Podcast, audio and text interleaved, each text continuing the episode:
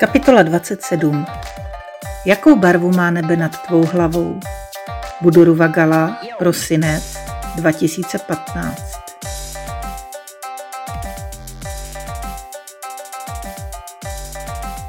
Jedeme do Buduruvagaly, zřejmě jediného místa na Sri Lance, které se nějak váže k Mahajáně.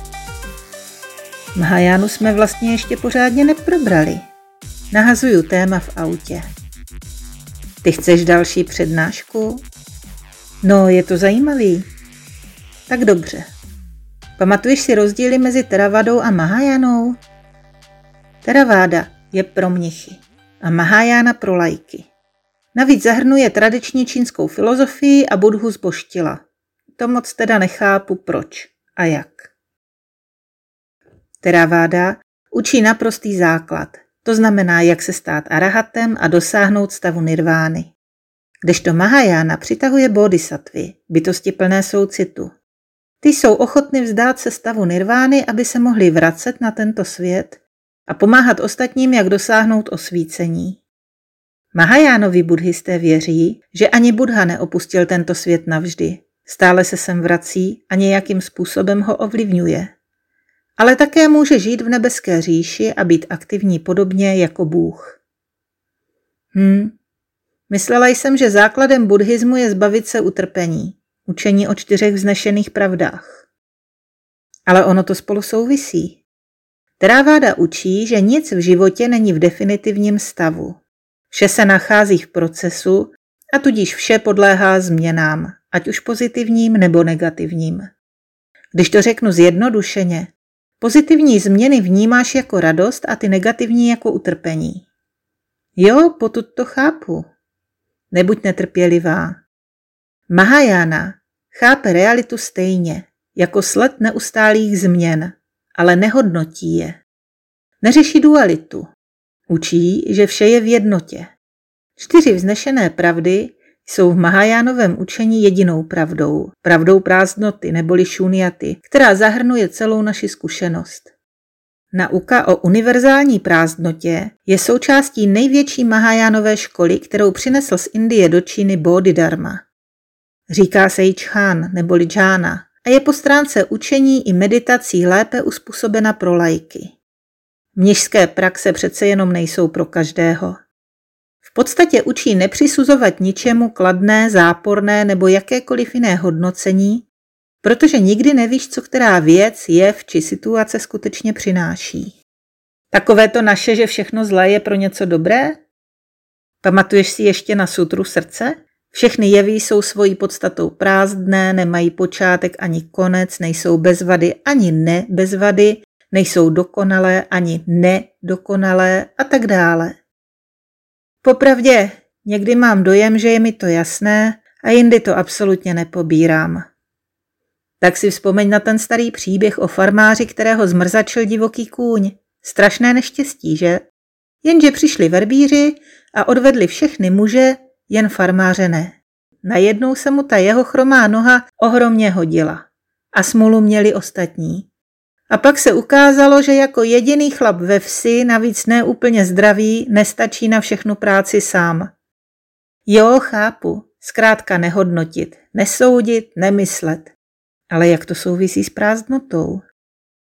Pro začátek je třeba vědět, že prázdnota nemá nic společného s nicotou, jak si ji představuješ třeba na základě nekonečného příběhu.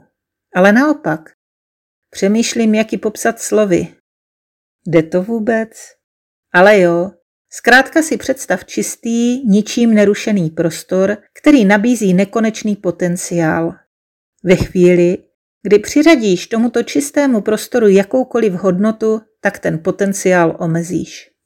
Hm, tak tady si nejsem zrovna jistá, zda to pobírám. Mně se na tom stejně nejvíc líbí ten zen.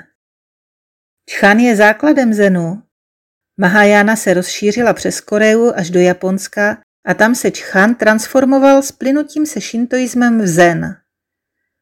Takže zen není čínská záležitost? Částečně ano. Jeho filozofie rozšířená o japonské tradice se do Číny zase vrátila. Začínám v tom mít jeden velký guláš, Leo. Už jen jednu otázku. Když si zmínila, že čtyři vznešené pravdy se v Mahajáně mění v jednu pravdu, jak je to s osmidílnou stezkou? Tou se zabýváš, dokud nezažiješ, neprocítíš a nepochopíš šuniatu. A pak, když nemůžeš nic hodnotit jako správné či nesprávné, co ti z toho všeho zůstává? Nevím, koukám na ně s vytřeštěnýma očima. Bingo! Tak na tohle potřebuju daleko víc času. Uzavírám zmoženě naši konverzaci a omluvně ji hladím po ruce. Taky, že jo? To už jsme tady, Asanko?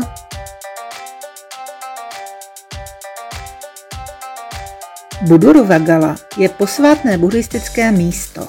Zahajuje Asanka svůj výklad. A aby bylo madam jasné, že si ta krkolomná jména nevymýšlí, dodává. Jméno je odvozeno ze slov Budha, Budu, obraz, ruva a kámen, gala.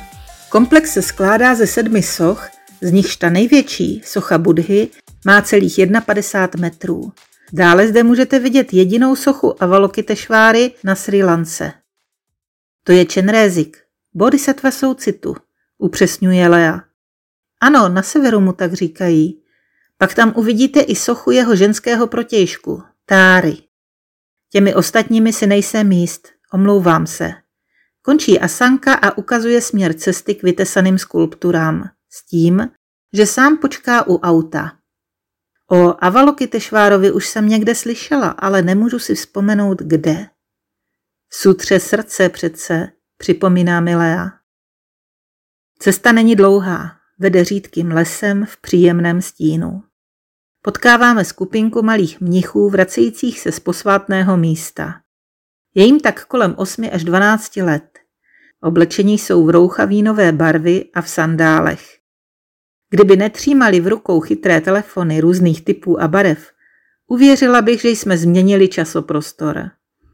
Hledíme na sebe s oboustraným údivem. Pár opatrných úsměvů. Mohu si vás vyfotit? Klidně. A my zase vás, jo? Je to ještě daleko? Ne, hned za tou zatáčkou. Před ohromnými reliéfy vytesanými do skály se snažíme odhadnout, který koho znázorňuje. Budha je jasný, největší.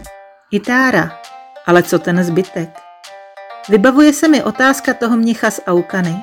Záleží na tom? Vedro nás žene zpět do dobře vychlazené plechovky na kolečkách.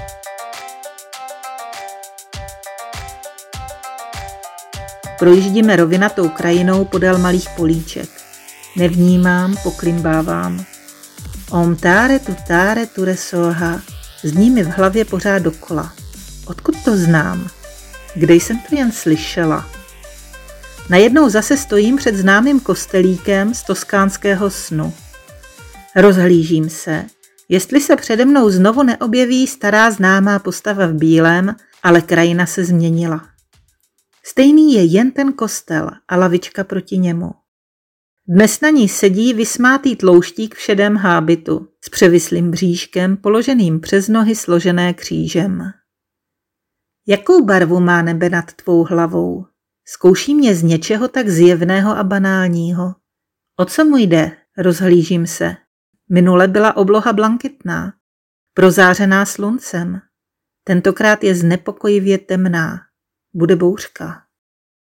Šedou, skoro černou, Odpovídám a dodávám možná příliš netrpělivě, měli bychom se jít někam schovat, nejlépe hned. Modré je, popadá se za břicho kulatý chlapík, jako by neslyšel mé varování. Vždycky je modré, ať už je překryté jakýmkoliv balastem. Z temnoty se vyloupne první paprsek. Děkuji. Okouzlena náhlým poznáním podávám mnížkovi květ lotosu. Tahle křehká a půvabná květina sice vzešla z bahnité kalné vody a buchví jakých neřádů, přesto září bělostnou čistotou, stejně jako to slunce, které rychle rozpouští šedivé závěsy mraků. Vidíš? Je jako jasné vědomí, prázdná mysl nebo modré nebe nad tvou hlavou. Chlapík čtverácky zamrká a pomalu mizí. Zbývá tu jen ten toskánský kostelík v krajině čajových plantáží. Mio, vstávej, jsme v Kataragamě, Snažím se co nejdéle zdržet slastný pocit poznání. Nedaří se. Co se mi to vlastně zdálo?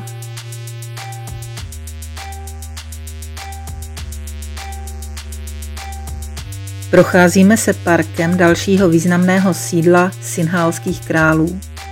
Původně to byla jen vesnice v poušti, jak nám ve svém dalším lingvistickém okénku vysvětlil Asanka.